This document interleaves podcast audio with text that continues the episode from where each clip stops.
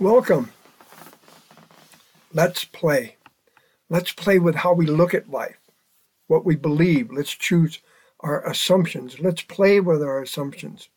Look, I know we are facing a time of incredible, incredible changes, but why don't we play with them? Why don't we? I mean, if we're going to be dealing with them, we're going to have to adapt anyway. Why not play with these changes and how we look at life and what we how we believe? Don't you think it could be fun? I think it could be a lot of fun. That's what this whole series is about playing with how we look at life and playing with what it is that we assume. Now, wait a minute, hold on here.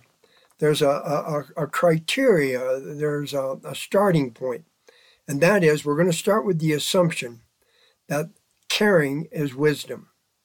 A caring decision is always based on wisdom, almost always.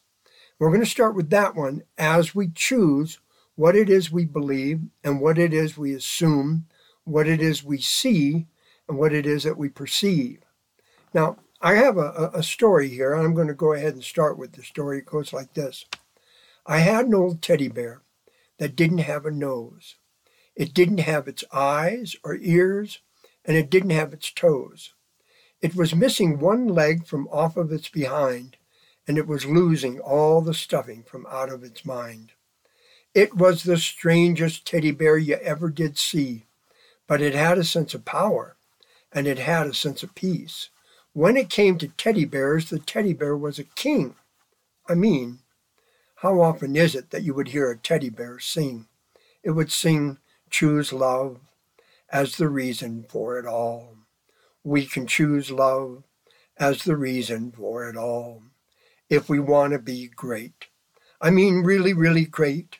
If we want to be the best that we can be, then we've got to see it all, from the big to the small, in the most loving way that we can possibly see.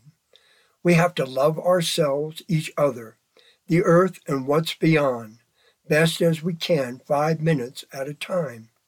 Let love be our beginning and our reason for going on love with all the power of our heart, our soul, our mind. Well, ladies and gentlemen, I never learned to cook, as my family will well attest to. And I never learned to sew. If you ever saw the pair of pants that I made, you'd know I never learned to sew. I never learned which way a needle was supposed to go. So I let my heart guide me as I fixed my teddy bear. But when I was all finished, it wasn't even there. In its place was a purple butterfly with purple colored wings and a red and yellow eye. It took off flying into the night, and the last words it said as it flew out of sight was, Let love be the reason for it all. We can choose love as the reason for it all if we want to be great. I mean, really, really great if we want to be the best that we can be. See, folks, I got to thinking, I wonder what would the world be like if we had a common assumption that wisdom was caring, and then we based our perceptions, our thoughts, our feelings, our, our emotions, how we approach life, how we treat one another on that assumption. Now, I guarantee you, each and every one of us is going to translate that different. What's going to be the most caring thing for me to believe may not at all be the most caring thing for you to believe. But what if, throughout the entire planet, the great percentage of us on this planet were to assume that wisdom is caring, and we took on the perceptions and assumptions that help support that? So we would look at our, our how we look at life, our thoughts, we would look at our beliefs, and we would ask ourselves, are they helping us to care? Now, if they're getting in our way just a little bit, we would tweak our perceptions and our assumptions. If they were getting in the way a lot, we would tweak them a lot. If they weren't helping, if they were only contributing to fear, anger, or the desire to have power over one another, then we'd have to change them. We'd change our very basic assumptions about life about ourselves, we would change our way we see, how we see ourselves and how we see life around us. It's actually kind of easy. You want to change your assumptions? All you got to do is change your thoughts. Change what it is that you're thinking this very moment. This whole series is going to be devoted to exploring how different people believe and see life differently, and how those beliefs and ways of seeing might might help somebody uh, when it comes to their personal individual caring. Before I get going too far on this, though, I want to give a blessing. And it goes something like this Let everybody who's listening to this show, and even if you're not listening to your show, and your entire families, live a full, rich, vibrant life. And this is what I mean by that. Live a full, rich life where we look at one another and we ask ourselves, how can we best care?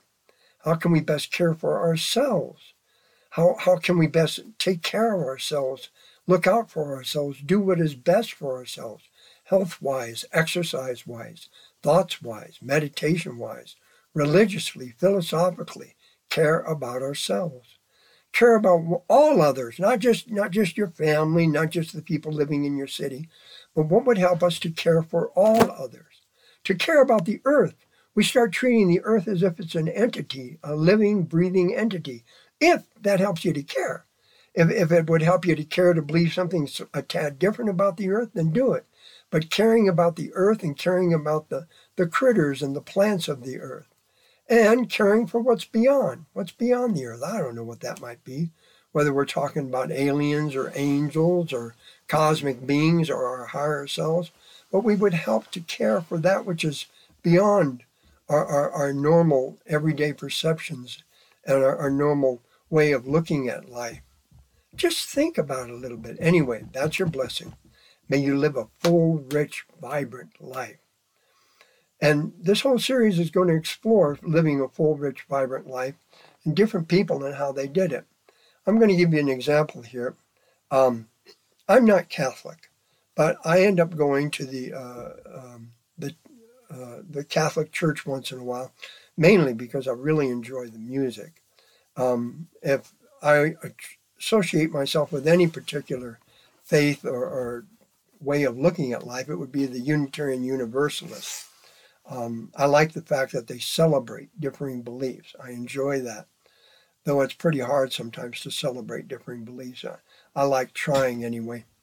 But there was a time in my life when I was working as a, um, a house parent to folks that had disabilities, and, and one gentleman was blind, and he was Catholic.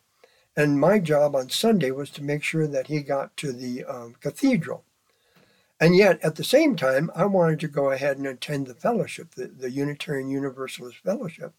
So I would go to this very, very liberal church and then race over, grab my client, throw him into the, well, I wouldn't throw him into the car, get him into the car, get him over to the cathedral, where it was a very uh, rigid form, way of worshiping.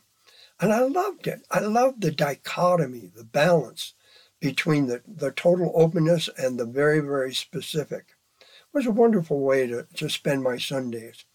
I really missed that era of my life.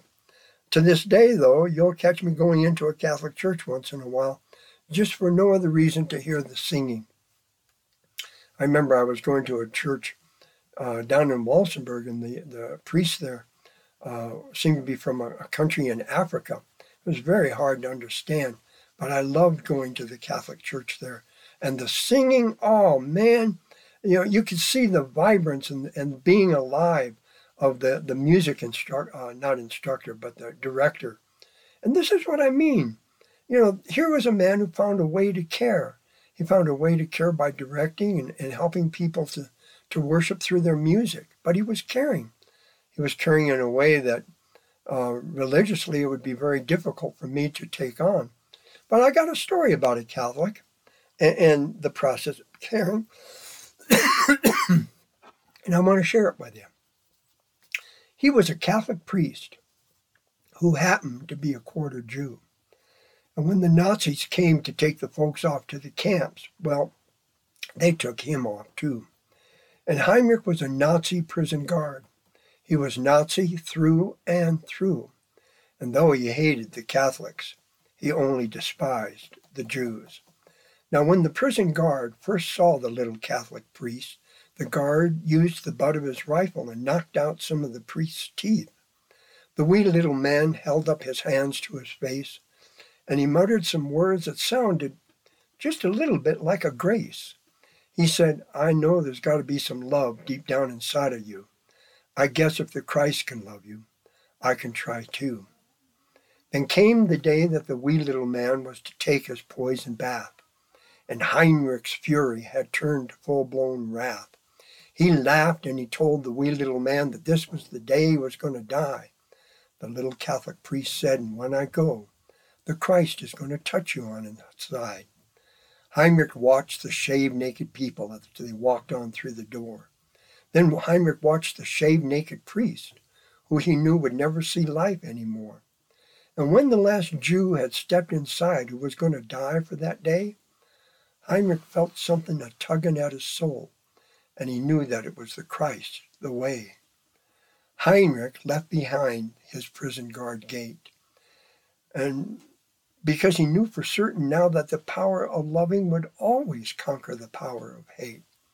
And when the Nazis found him and they shot the Nazi prison guard dead, these were the very last words that the Nazi prison guard said. He said, I know there's got to be some love deep down inside of you, I guess if the Christ can love you, I can try too. And that's the story. Ladies and gentlemen, there's a bunch of us. I mean, there's 8 billion of us on the planet, and 8 billion of us see life differently, individually. We perceive things differently. We assume things a little differently. But we could base it all on caring, whatever most helps us to care. And we could see where it leads it's kind of a, an exciting experiment. You know, what would happen to us as a people if we approach life as if wisdom is caring? And then we took on our beliefs and our perceptions that most help us to care. You know, I was working on a project in Ecuador once, and I met an atheist. I'm, you know, uh, I have a hard time understanding the uh, uh, approach toward atheism. It's very, very difficult for me to embrace. But this guy, he was a lawyer helping the indigenous people of that area. And he said, Greg, if I wasn't an atheist, I would think that there was somebody intervening and taking care of us. But because I'm an atheist, I believe it's my responsibility to be out there and to do absolutely everything possible to help the people in my charge. And so atheism helps me to be a more caring individual. Folks, I got to tell you, I would not want to talk that man out of his atheism. It was helping him to care. I don't know what helps you most to care, but I want you to explore it. I want all of us to explore it. And that's what we're going to be doing in this show. Let's play. We're going to play with our perceptions and take a look at how those perceptions and assumptions might be applied in different ways and different techniques, whether it's Hindu or Shiite or uh, from the Jewish persuasion or the Christian or the Muslim, whether it's Sufi, uh, Buddhist. We're going to take a look at all the different ways that we can look at life and how we might uh, adjust them into a way that would say, this helped somebody to care. And maybe we would like to take on a portion of that uh, assumption that would help us to care. And that's what we're going to be doing. We're going to be looking at perceptions and assumptions and how they've helped some people and maybe others they, they had to tweak it a little bit. Well, I got time for one more story and I just feel like telling it. I don't know if it has anything to do with perceptions or assumptions, um, but it does um, uh, address the idea of thinking outside of the box. And maybe thinking out of the side of the box is what I'm talking about a little bit. Anyway, it goes like this Saul O'Grady was a stocky young fellow skipping on down the street.